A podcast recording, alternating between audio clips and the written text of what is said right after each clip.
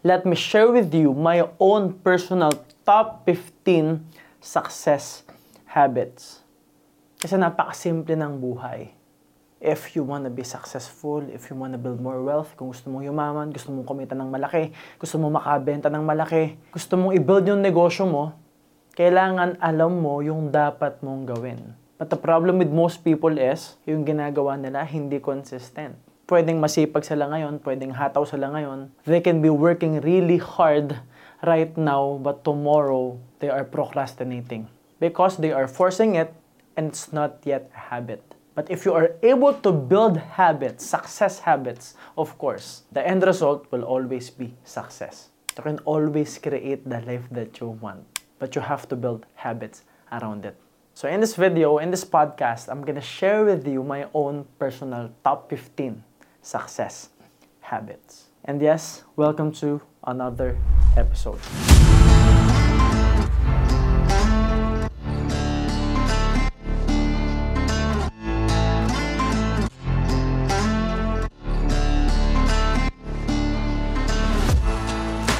Okay, so for habit number one, wake up early.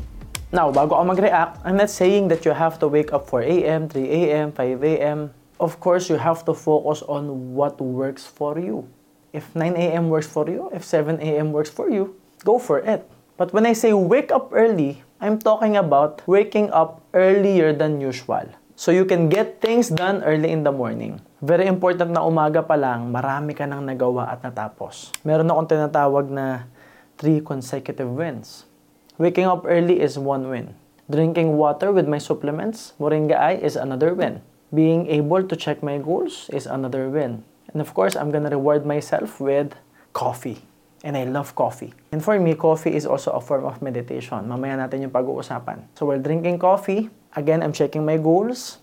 I'm reorganizing my day. Kasi bago pa lang ako matulog, naka-organize na yung maghapon ko. So alam ko na yung gagawin ko bukas. So while drinking my coffee, I'm reorganizing my day, especially if may bagong schedule, may nadagdag sa schedule, and what if I wanna achieve more and do more. So I'm adding stuff there.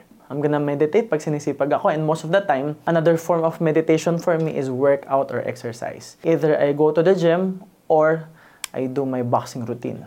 I'll do my mobility exercise. I'm gonna take a cold shower and three times a week, naga-ice bath pa tayo. After that, I'm gonna work on videos. I'm gonna work on brand deals. Do my follow-ups, do my coaching. Make sure that my coaching team and my leaders are aligned with our goals. Plenty of state management. Umaga pa lang, tapos ko na lahat ng personal na structure ko. Hapon pa lang, tapos na ako sa lahat ng trabaho ko. So anything I do in the evening is actually additional work for me to actually jumpstart and create momentum for the next week or maybe next month. So lahat ng ginagawa ko sa gabi, added productivity na. Kasi hapon pa lang, tapos na ako sa lahat ng trabaho ko. Maliban na lang kung meron ako nakaschedule na meetings ng gabi. Waking up early, especially earlier than your competition, earlier than usual, will give you your space to work on yourself. So hindi ko sinasabi kailangan 5 a.m. ka. For example, if you are usually waking up 10 a.m., maybe you can wake up 9.30 so that you can work on yourself. Meron kang additional na pwedeng gawin. Or maybe, i-adjust mo ng 9 hanggang maging 8, hanggang maging 7 a.m. So meron kang tatlong oras to actually work on aligning yourself towards your goals and dreams.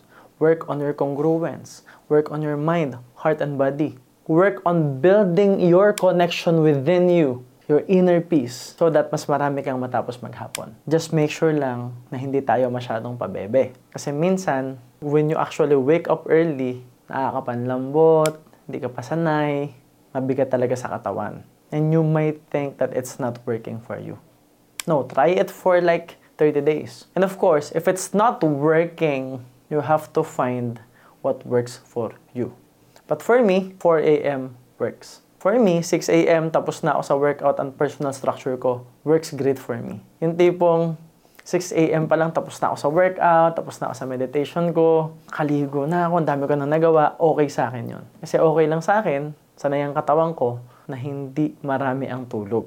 But you have to have self-awareness around this. But then again, if you wake up early, you clearly have the advantage.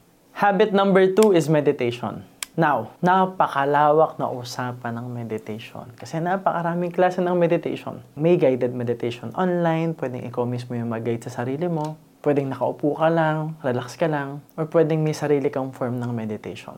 Now, for me, I've tried a lot of stuff. Especially yung mga guided meditations. It worked for me, of course, kasi nakiklear yung mind ko eh. And once clear yung mind ko, little by little, nagiging clean yung heart. Hindi masyadong maraming panic attacks. Hindi nervyoso. Hindi masyadong reactive. So nakakapag-decide ako ng tama. So the purpose of meditation is to actually become peaceful and align yourself towards what you want. Now here's the catch. For quite a long time, I've been teaching people a lot about meditation. Kasi nga, it works. But the problem is, yung iba, pag hindi nakapag-meditate, nagigilty sila. Na parang pag hindi nila nagawa ngayon, hindi na sila yayaman. Ang nangyayari, imbes na makatulong sa kanila yung meditation, lalo pang nakasama. Now, here's the catch. The purpose of meditation is, again, for you to relax, for you to be peaceful, for you to allow the emotions to flow, allow the ideas to flow. So if you are not allowing yourself to be in a meditative state, nonsense then. If you are forcing yourself, nonsense then. Kailangan magaan lang. So don't be too hard on yourself. Initially talaga, hindi mo siya magagawa everyday. Initially, mahirap talaga siya gawing everyday. And most of the time, ako mismo, hindi ako nakakapag-meditate ng sagad everyday. Pero, I have my way of being in a meditative state. So nabanggit ko kanina, when I drink coffee, na hindi ako nagmamadali. Yung tipong ini-enjoy ko lang yung coffee. Tulala lang ako. Wala akong iniisip. Kundi yung kape ko. It is actually a form of meditation for me. Relax lang ako, wala akong ibang iniisip, walang iniisip na negative o positive, just neutral. Nakakape lang ako and just enjoying my coffee. And if I have the time, or naramdaman ko na maybe I can meditate right now, I will do my meditation. I will not force myself to do it. I just allow things to flow. And when I meditate, sinisimulan kong i-clear yung mind, pababa sa puso at sa katawan. Pag clear na, ito yung ginagawa ko. See and feel. I'm gonna see it in my mind's eye. My goals and dreams. So sisimulan ko sa what I want to happen today. My ideal day. I'm gonna see myself achieving my goals and dreams. I'm gonna see myself in the process of achieving it. So apart from seeing the end result, I'm trying to make my mind and my body familiar with the process. Para sa akin, yun yung effective. No? Kasi yung iba, when they manifest, when they think about their goals and dreams, when they meditate, they focus on the end result. Kaya lang ano ba yung meditation, di ba? To be familiar with. Ang goal mo, maging familiar ka dun sa feeling. Maging familiar yung utak mo, yung katawan mo, yung puso mo, dun sa pakiramdam na meron ka na nun. Kaya lang, kaya tumatagal, kaya may delay, kasi yung katawan mo, hindi naiintindihan yung proseso on how to achieve your goals and dreams. Pasyado tayo nakafocus sa end result, sa goals and dreams. So ako, sinisimulan ko sa proseso. For example, if magko-close ako ng deal today, gagawa ako ng videos today, I see myself doing it excellently. Nakikita ko yung sarili ko na ang galing ko, nakikita ko yung sarili ko na natatapos siya getting things done. Seeing myself being more confident, spreading love and receiving love. Seeing myself practicing excellence. That's what I do in the meditation process. And then, feel. What do I feel? Anong mararamdaman ko kapag excellent ako? So I also see myself in the process, enjoying the process. So that naka-align ako na, teka, yung proseso hindi miserable kasi kaya naman miserable yung proseso, kaya miserable yung rejections, yung failures, kaya sobrang miserable yung pagbebenta, yung negosyo natin, yung mga ginagawa natin. Kasi naka-mindset tayo dun eh. So I meditate around enjoying the process, loving the process, falling in love with the process. And then of course, I'm gonna see myself achieving my long-term goals. So ito na yung mga malalalang goals ko. Yung mga matitinding goals. And guess what? Dati, ginagawa ko to. And most of my goals, most of my dreams na malala sa akin before, grabe, nangyayari na ngayon. Just imagine, yung may sarili akong media company, meron akong sariling life and business company, meron mga brand deals, sikat sa social media. Dati pangarap lang yun eh. Dati minimeditate ko lang yun eh. Sobra-sobra pa nga yung binigay sa akin ngayon eh. Yung pagiging speaker, yung sobrang daming nakikinig, yung sobrang powerful on stage. Dati minimeditate ko lang yun eh. Ngayon nangyayari na. Those things are actually really big for me. Malaki yun sa akin long-term goal yun sa akin, pero ngayon naukuha ko na. So, nakakatawa, alam na ng katawan ko na kaya kong ma-achieve. Kaya pag nag-meditate ako, mas madali na siya. And again, I don't force myself to do it. Sometimes, kahit nakamulat ako, Nagkakapay ako, nai-imagine ko na siya, nakikita ko na siya kasi sanay na yung katawan ko. Alam na ng katawan ko yung pakiramdam. And there are also times that I'm in a meditative process while working out. Pag nag-workout ako, hindi ako masyadong nakikinig ng videos. Hindi ako masyadong nakikinig ng music. Most of the time, relaxing music. Yung pang meditate na music yung ginagamit ko when I work out. Or podcast din. Or learning din. Because for me, working out is also a form of meditation for me. Na nakiklear yung mind ko, nakiklear yung heart ko. Kasi nakakapag-release ako ng emotions. Especially when I do boxing. So yeah, you do your meditation to clear your mind and your heart. And more importantly, you do your meditation to align yourself towards your goals and dreams. And that will make you successful in life. Habit number three, write your goals. Now here's the catch. For you to become successful in life, you have to be congruent. So it's your mind, your heart, and your body your thoughts, your emotions, your actions. Now, when you write your goals sa isang papel, sa isang notebook, you focus on writing. So, yung attention mo nandun sa pagsusulat. So, motor skills gumagalaw. Tapos may konting tunog yon. Tama? At ano yung lagi kong sinasabi from Tony Robbins? The questions you ask yourself will determine the course of your destiny. When you write your goals, di ba tatanungin mo yung sarili mo, what do I want? Ano ba gusto ko ma-achieve? Ano ba goal ko? What do I really want? And asking yourself that question is actually conducive to success. When you ask yourself, what do I want? Which is, hindi mo naman normally na tinatanong sa sarili mo, malaking tulong yon sa mindset mo. Imagine, isusulat mo pa siya. So while writing, nakafocus yung mind mo, nakafocus yung motor skills mo, nakafocus yung mata mo. All your attention and your energy is into writing your goal. Samahan mo pa yun ng maganda-gandang music, panalo. Your mind, your heart, and your body will remember the feeling while writing. At dadating sa point, that what you wrote will be true to you.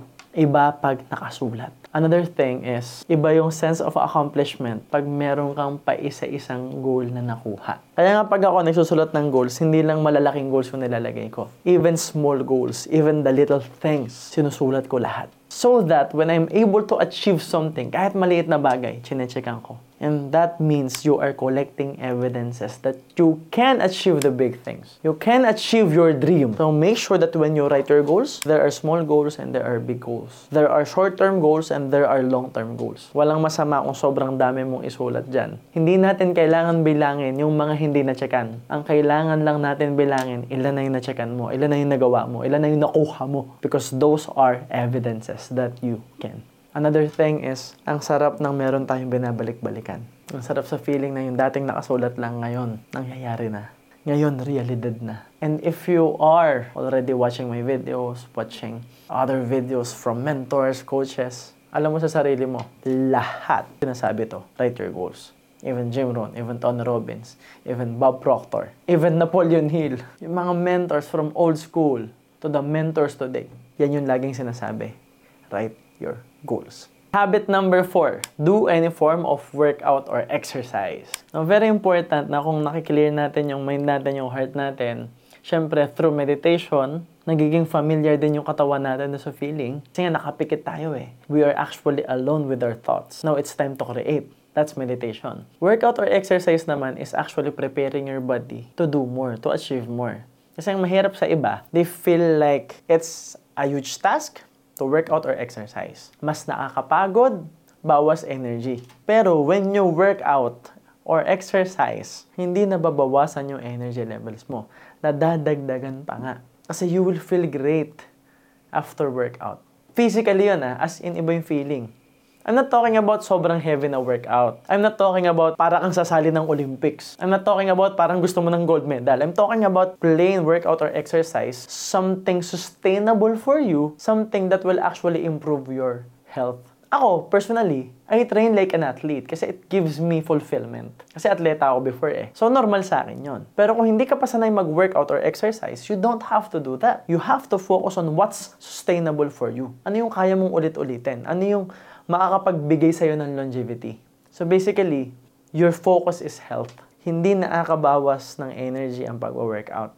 Nakakadagdag pa nga siya. Kasi ang katawan mo, the more na hindi mo ginagamit, the more na humihina siya. Pero the more na ginagamit mo, the more na lumalakas siya. Another benefit is you will feel good about yourself.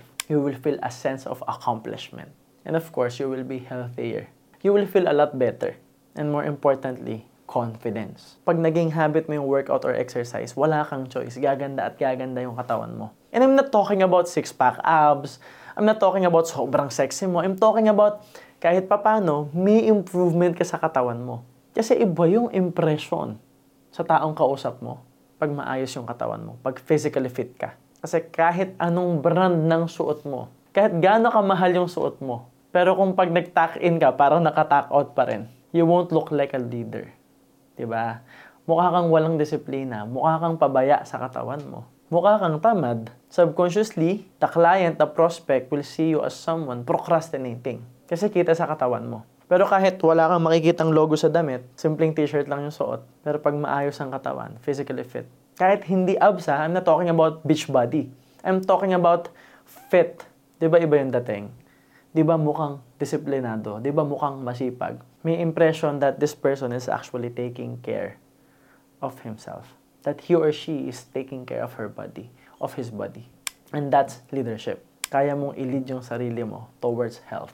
Iba yung confidence kasi na regardless of the brand you are wearing, ikaw yung nagdadala ng damit. Hindi ikaw yung dinadala ng damit. Ikaw yung brand. You don't have to prove anything, di ba? Hindi mo kailangan magmukhang mayaman. Kasi maayos kang tingnan, decente kang tingnan. And napansin ko rin na mas nakakapag-decide ako ng tama when I work out, or exercise, less yung init ng ulo, less yung pagiging reactive, pagiging subjective. And I do my workout early in the morning because for me, that's one of the hardest tasks for the day. Kasi nga, I do heavy workouts, like extremely heavy workout. So pag natapos ko siya, feeling ko lahat ng problema maghapon, kaya kong malampasan. Kasi kung nabuhay ako sa gym, kung nalampasan ko yung workout ko, especially my age, when I do boxing, sagad pa rin talaga. So, pag nalampasan ko yon, feeling ko lahat ng problema maghapon, kayang-kaya ko nang lampasan. And then, initially, parang pagod ako. Pero when I take my cold shower, grabe yung feeling. Lalo akong mas malakas. Lalo ako na-energize. At ito pa, pinakamagandang benefit para sa akin ha, when you work out or exercise, hindi ka masyadong tumataba, pero nakakain mo yung mga pagkain gusto mong kainin. Well, I'm not sure kung ganun sa lahat ah. Personally, ganun sa akin. So I work hard, Masipag ako sa lahat ng bagay so that I can actually eat what I want. Pero, pero, pero, may disiplina ako sa pagkain na lagi ako may baong red rice, lagi ako may dalang itlog, lagi ako may dalang saging. Pero at some point, pag may dinner, special dinner, hindi ko kailangan tanggihan yun lahat. Nakakakain pa rin ako ng mga gusto kong kainin at hindi ako basta-basta tumataba. Because my body is actually doing a lot.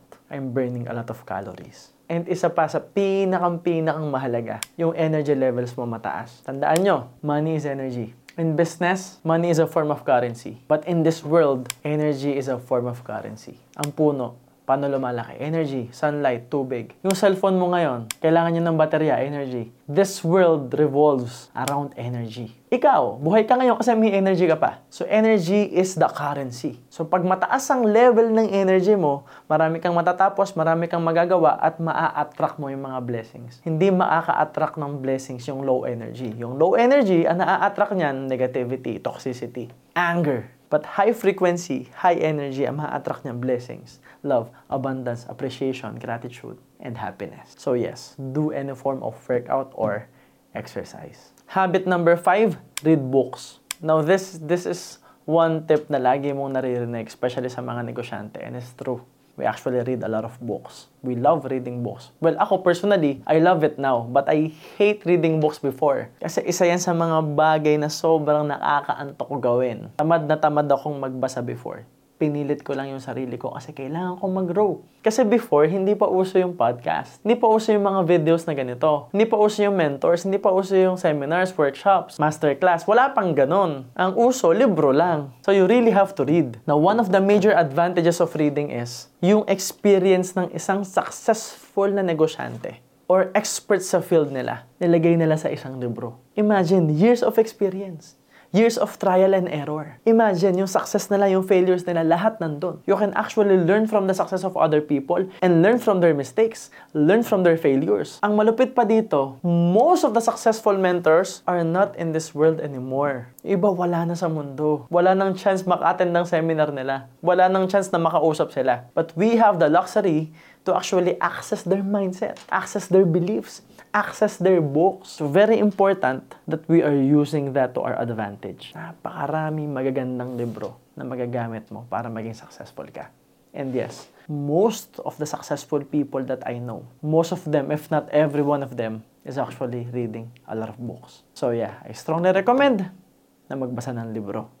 Habit number six, listen to podcast or audiobooks. Now, kung tamad ka talagang magbasa ng libro, hirap na hirap kang magbasa, may podcast naman kagaya nito. May mga audiobooks naman online. So, habang naglalaba ka, habang naglalakad, habang nagja-jogging, habang nagwo-workout, you can actually listen to podcast. You can actually listen to audiobooks. Because there are audiobooks na mismong yung nagsulat pa yung nagsasalita doon. At ang advantage nun, you can still be productive while learning. And yes, this is actually my personal favorite because even if I'm working out, even if I'm working on something, editing a video, checking the video, reviewing the videos, driving, especially ang lalayo ng biyahe namin, so while driving, it's good for me to actually listen to podcast episodes. Napakaraming magagandang podcast, especially Principles by MJ Lopez. So please, please, please support us by giving us a 5-star rating in Spotify. And of course, support din kayo dito sa YouTube channel natin. It's MJ Lopez. And mag-subscribe kayo ngayon na. And please click the notification button para every time may bagong upload tayo, alam nyo. And yes, support din natin yung Facebook page natin, yung Instagram, and yung TikTok.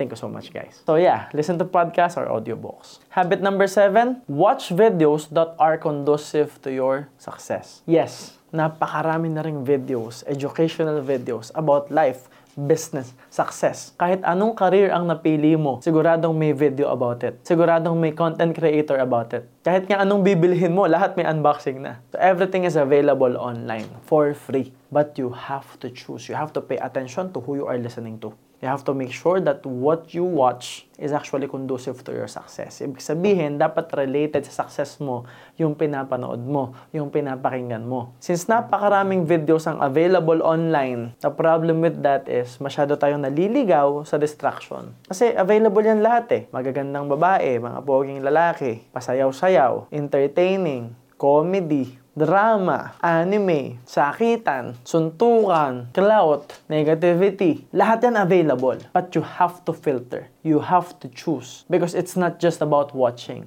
It's about investing your time Tandaan mo, when you watch, kahit libre yan, you are spending your time.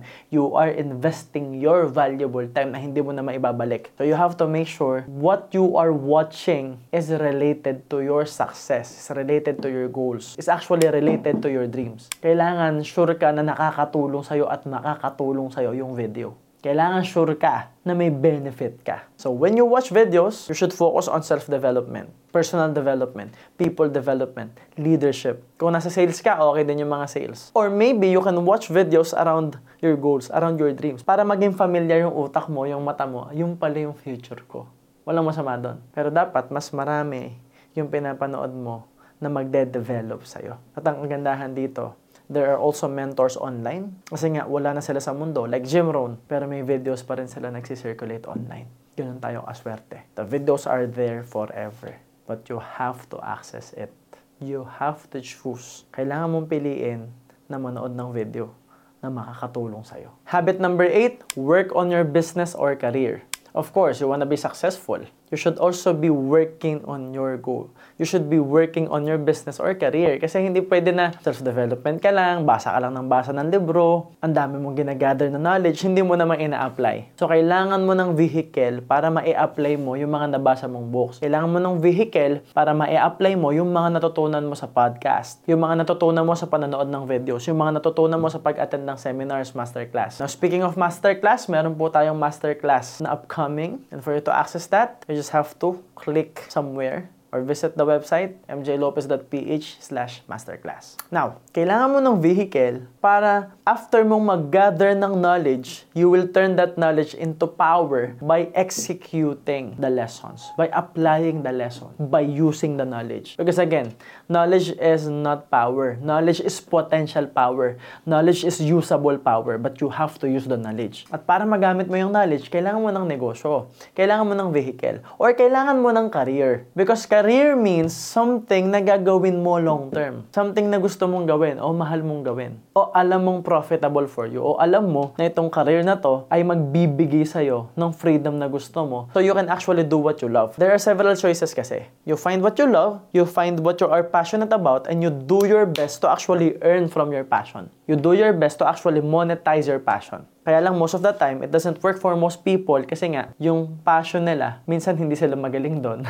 minsan, it's not working for them. And minsan, maliit ang kita doon sa passion nila. So, it's not sustainable. So, kailangan mo munang magsakripisyo sa isang career that can actually give you the money, the financial freedom, and maybe later on, you will fall in love with that career. Maybe later on, maintindihan mo yung purpose mo doon. And just in case, hindi mo pa rin mahanap yung purpose mo doon sa career na napili mo. Just in case you cannot reframe it. Because I think this topic around passion deserves another episode, right? Comment nga kayo if you want an episode around passion, around doing what you love to do. Comment kayo so that we can do a video about it. Now, pag kumikita ka na, and just in case nga, hindi mo mahanap yung passion mo, hindi ka pa ma-in love doon sa ginagawa mo, pag meron ka ng financial freedom, you can still do what you love to do. So even if you are not earning from what you love to do, even if you are not earning from your passion, it's okay.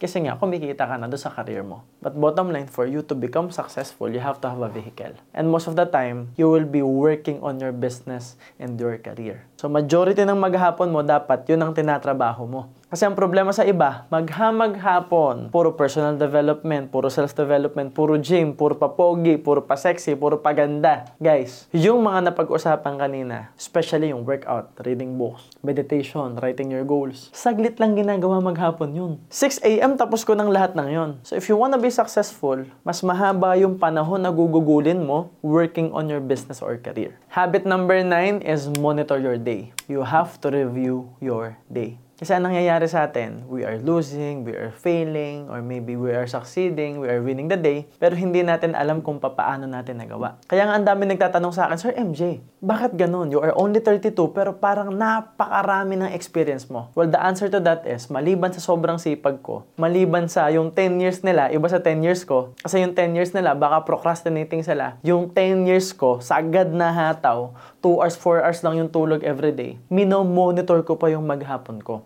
I'm always present in the moment. I am always reviewing my day. Kasi sayang eh. Every single day is a lesson. And you have to be a student of life. And being a student of life means that every minute, every hour, every single day, you will learn from your mistakes. You will make sure that you are learning from all your mistakes para bukas hindi mo na dala-dala yung pagkakamali mo kahapon. Kasi ang mahirap sa iba, tatlong taon na, paulit-ulit pa rin yung pagkakamali kasi hindi nila nare-review yung maghapon nila. You have to study your day. And maybe this is one of the most crucial part of your day. Asking yourself, what happened? Did I win today? Am I productive today? Or am I still too emotional? I am too subjective. I am too reactive. Maybe today I'm unhappy. So you have to monitor your day. And if you are winning the day, if you are achieving something, it means that it's working. You also have to take note of what's working. Ano yung gumagana?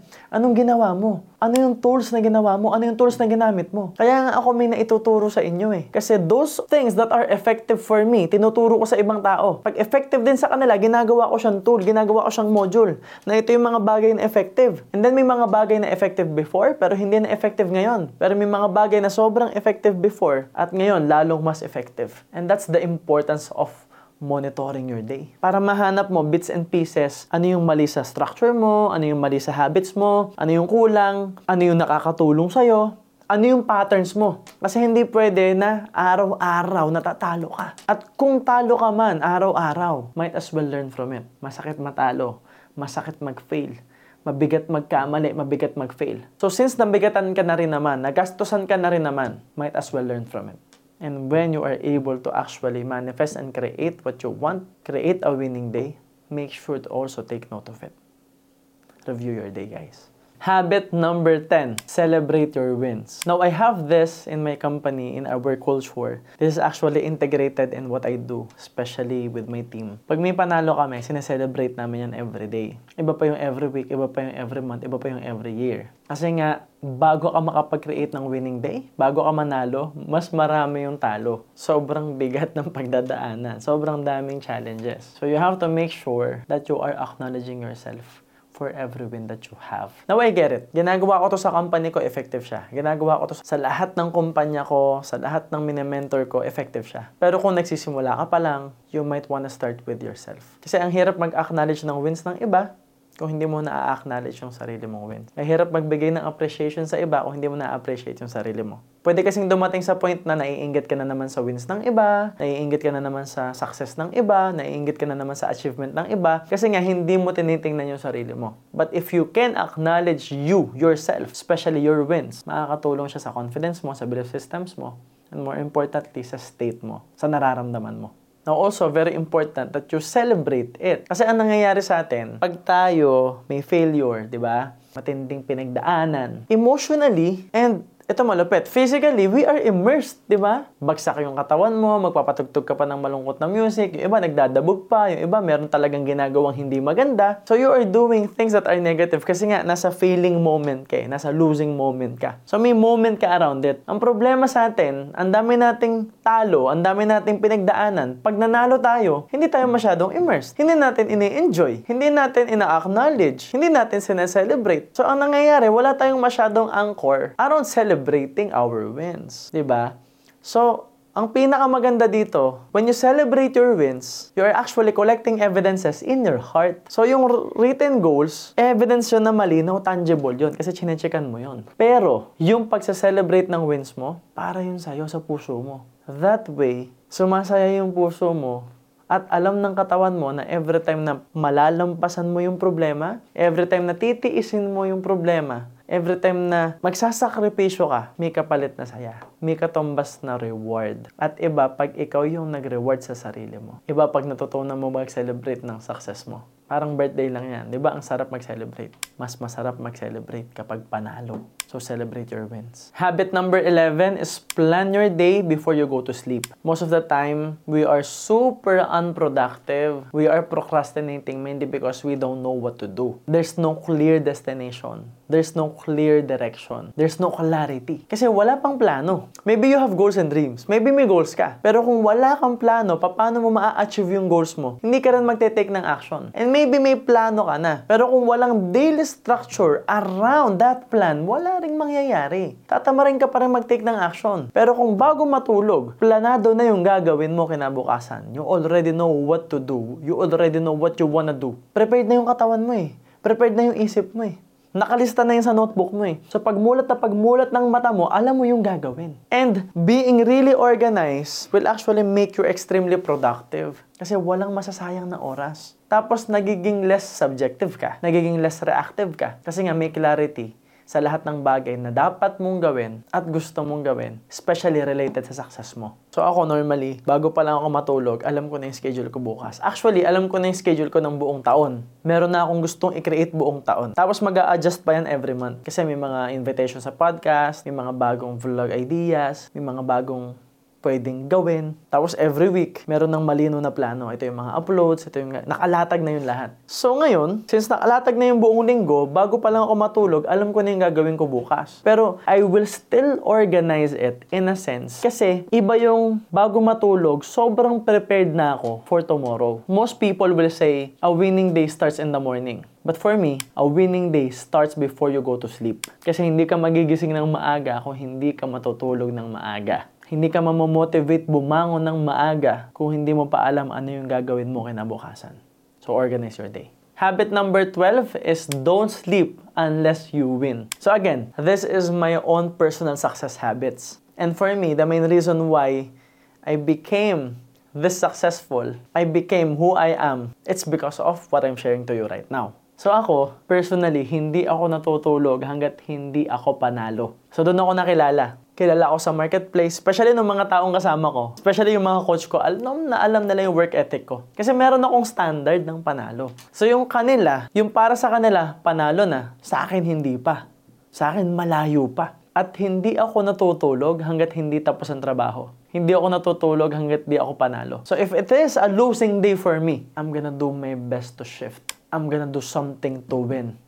Kahit madaling araw yan, kahit gabi yan, gagawa akong paraan para ipanalo tong araw na to. At kung wala talagang paraan, hindi na lang ako matutulog. Kasi hindi ako matutulog ng talunan. i-continue ko na yung kinabukasan. So, ang dating sa akin, hindi natapos yung maghapon. Continuation lang siya. Ugali ko yun talaga. You don't have to copy me. Hindi nyo ko kailangan gayahin. I'm just sharing who I am right now. So yeah, huwag kang papayag na matutulog kang talunan. Habit number 13 is get things done. Pag may nasimulan ka, tapusin mo. Most people will start something and then iiwan lang nila. Most people, magbubukas ng libro, isang chapter pa lang, hindi natatapusin. Most people, may sisimulang task, hindi natatapusin. Most people, may maiisip na gawin. Yung iba nga, hindi na ginagawa eh. Pero yung iba, ginawa naman, una lang. Ang tawag doon, intro boys. Magaling ka lang sa una, magaling ka lang sa intro. Pag may sinimulan ka, tapusin mo. Kasi in everything that we do, very important that you get things done. Especially if you wanna be successful. Because success will be a series of solving problems, overcoming challenges, overcoming struggles, building self-awareness, knowing what you want, understanding yourself, giving yourself what you want, celebrating your wins, acknowledging yourself, being able to finish things, being able to go from point A to point B, and then point C, and then point D, being able to move somewhere, being able to move forward. And lahat ng nabanggit ko, it involves getting things done. In business, we have sales and marketing. We have business concepts, we have business strategies, we have relationship and negotiation, we have branding, we have product research and development, we have leadership, we have documentation and legalities, we have personal development, people development, we have financial management, we have cash flow management. All those things involves getting things done. Pag hindi tinapos, butas yon. Problema yon. So lahat ng sinimulan mo, tapusin mo. Habit number 14 is pay attention to the little things. Because how you do the small things is how you do the big things in your life. The main source of our insecurity, doubts, fears is having things na we know we should do, we know that we must do, we know that we can do, but we didn't do it. Ang main source ng insecurity natin, especially anxiety and depression, is feeling that everything is out of control. Hindi na tayo independent, di ba? Hindi na natin makontrol yung mga bagay-bagay. At nanggagaling yan sa may mga bagay na alam mong dapat mong gawin. Alam mo namang pwede mong gawin. Alam mo rin na kaya mong gawin, pero hindi mo ginawa. And most of the time, nanggagaling yan sa mga maliliit na bagay. Sabi nga ni Jordan Peterson, di ba? Set your house in perfect order before you try to criticize the world. Bago mo i-try ayusin yung buhay ng iba, ayusin mo muna yung buhay mo. Bago mo pakialaman yung bahay ng iba, yung kwarto ng iba, ayusin mo muna yung bahay mo, yung kwarto mo. And the little things in your life represents the big things. Like, one major example for me is, bumibili ako lagi ng Lego because I love collecting Lego and din yung banding namin na Scarlett. So that's big, di ba? Gastos ako ng gastos. Ano yung small things? Maglalaro kami. Isang beses, sanay naman kami na after namin maglaro kami yung mag-aayos, ilalagay namin sa box. Ang ginawa namin, nag-shift kami sa paglalaro ng ibang game naman. Nag-switch naman kami, Nintendo Switch. Laro kami ng Super Mario. So what happened was, may mga nakakalat na Lego. Bigla kami naghabulan ngayon. Sa kakatakbo namin, nakatapa ako ng Legong matulis. Napakasakit. So kahit ang dami mong pera, kahit may ilang kumpanya ka, pag may nakakalat na Lego at natapakan mo, masasaktan ka. It can be really small, pero naka-apekto yun sa akin. Kasi lagi ako nakasapato sa office, lagi ako nakasuit. Apektuhan yung pag-gym ko, workout ko, araw ko, dahil sa maliit na bagay. Dahil sa isang part ng Lego na naligaw. And that's actually a reflection sa buhay natin. Kasi maraming bagay sa buhay natin na hindi natin pinapansin. Yun pala yung problema natin. Ang daming maliliit na bagay sa buhay natin na hindi natin binibigyan ng attention, pero yun pala yung solusyon. And the confidence, the worthiness, building self-belief, building a better self-image, will start with the small things and the little things. So you might want to focus on the little things in your life. And habit number 15 is self-love. And yes, you have to spend time, money, energy on yourself. Now, alam ko magkakaiba tayo dito. May mga taong magastos sa mga bagay. Ako yun. Mahilig akong bumili, mahilig ako sa Lego, mahilig ako sa relo, mahilig ako sa suit, mahilig ako sa sapatos. For me, that's my self-love. Pero may mga tao na ayaw nilang gumastos pagdating sa bagay. Pero mahilig silang mag-travel, di ba? May mga taong ganyan. Grabe. Yung damit niya, lumang-luma na. Pero, pupunta yan ng Paris. Pupunta yan ng Boracay, pumupunta yan sa Europe. Meron din naman mga tao na ang gusto, experience. Gusto nila yung massage, yung spa, yung facial treatments. Ako, ayokong ayoko yung hate na hate ko yun. Obvious naman, di ba? So, there are several forms of self-love. You have to be self-aware. What works for you? For me, I love buying timepieces. Kasi aside from a timepiece will actually show you that time, it actually reminds me of that time that I was able to conquer a challenge. A timepiece reminds me of that time na nalampasan ko yung struggle, nalampasan ko yung problema, na meron akong malaking panalo. Ang advantage para sa akin sa isang timepiece is, if marunong kang pumili, you have the luxury to actually wear a really nice watch, pero yung watch mo hindi bumababa yung value. Pwede pang tumaas yung value. Now, hindi laging ganon, pero iba pa rin yung feeling, di ba? Kasi yung sapatos natin, yung iba yung damit natin, automatic yan, nagde-depreciate yung value nan. Pero yung relo, most of the time, pag marunong kang pumili ng relo, tumataas pa yung value niya. So, imagine mo, na-enjoy mo na yung relo, tapos na-retain pa niya yung value niya o tumaas pa yung value niya. So, for me, that's self-love. Kasi ang mahirap sa iba, kumikita ng malaking pera, pero yung money-making machine, pero sila, hindi nila binibigyan ng gasolina. Pero sila, hindi nila minamahal yung sarili nila. Can you imagine, as a businessman, you're spending a lot of money on things, on assets. If you're not spending money on yourself, mababurn out ka. I'm not saying ubusin mo yung pera mo. I'm not saying lustayin mo yung pera mo. I'm saying just spend money for yourself, to yourself, so you can actually love yourself and enjoy what you're working for. Una, hindi iikot ang ekonomiya kung hindi tayo gagastos. Pangalawa, mahirap kumita ng pera kung hindi tayo masaya sa nangyayari sa atin. And the main source of burnout is walang self-love. Ang akin, sumakit likod mo, magpamassage ka. Gusto mo mag-basketball, spend time. Gusto mo mag-workout, spend time. Gusto mo magpa-facial, gusto mo i-treat yung sarili mo, go for it. You wanna buy a watch? You wanna buy a suit? You wanna buy a shirt? A jacket? A pants? A shoes? Go for it. Kasi ako, every month, meron akong self-love. Because it fuels me and prepares me for the next month. Sabihin na natin malaki yung nagastos ko. Pero malaki rin yung kinikita ko next month kasi malaki yung ginastos ko last month. Ang mahirap sa iba, tinitipid yung sarili, kakatipid, next month, lumiit yung income. Pabagsak yung energy, pabagsak yung tingin sa sarili, nababurn out na, pabagsak pa yung income. Minasave nga siya. Pero lalong bumabagsak lahat. Downward spiral yun. Hanggang sa matatapos yung taon, sunog na sunog na, lutong-luto na, di na siya masaya. Eh ako, what I do, I'm gonna spend my money on me. So that next month, mas marami akong energy. Masaya ako. Happy ako. Happy ako sa resulta ko. At excited ako sa pwedeng mangyari sa buwan na to, sa susunod na buwan. Kasi nga, alam ko sa sarili ko na may reward ako sa sarili ko kapag nagawa ko to, kapag na-achieve ko to. So I'm looking forward for the next month. And maybe I can earn more. And I will do my best to earn more and achieve more and do more so that I can give myself more. So, anong nangyayari? Tumataas yung income ko, maraming opportunities yung dumadating, tumataas yung energy levels ko, may mga bagay pa akong naaatikha para sa sarili ko. And since I love tangible things, kitang-kita ko yung collection ko ng relo, ng sapatos. And every time nakikita ko siya, namamotivate ako to do more. Kasi nangyayari, next month siguro, pag kumita ako ng ganito, ito yung bibiling ko. And it works for me. Now, when you do self-love, I'm gonna give you a structure. One, self-love also means that you will invest things that will help you grow. So, attending seminars, workshops, masterclass,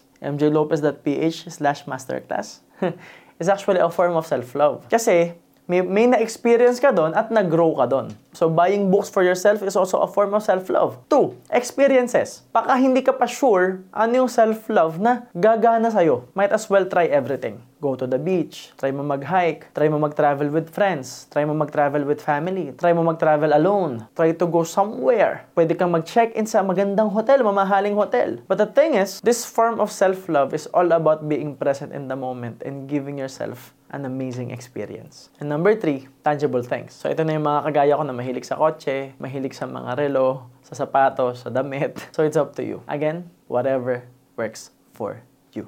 I'm so happy right now because I was able to be open with you guys and share with you my top 15 success habits. So again, ito yung mga bagay na ina-apply ko, ginagamit ko sa sarili ko. Kaya nakarating ako kung nasan ako ngayon.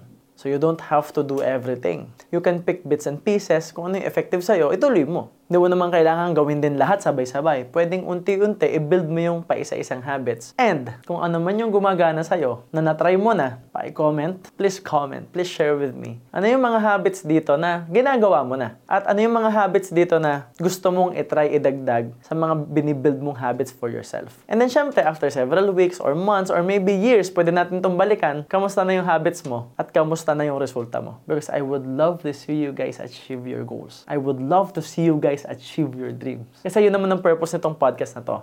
Yun naman ang purpose nitong episode na to, nitong YouTube na to, nitong video na to, is for you to actually achieve your goals and dreams. And with that, we also need your support. Please subscribe to this channel and click the notification button. Also, like our page. MJ Lopez sa Facebook, MJ Lopez sa TikTok, MJ Lopez sa Instagram, and make sure that you engage in all our videos. And if you find value in this video, please share this. Share mo sa mga kakilala mo. At kung sobrang valuable sa'yo ng ginagawa namin, please, share mo lahat ng video. Especially yung mga video na paborito mo. Share mo sa mga kakilala mo. Because maybe, kailangan din nilang matuto.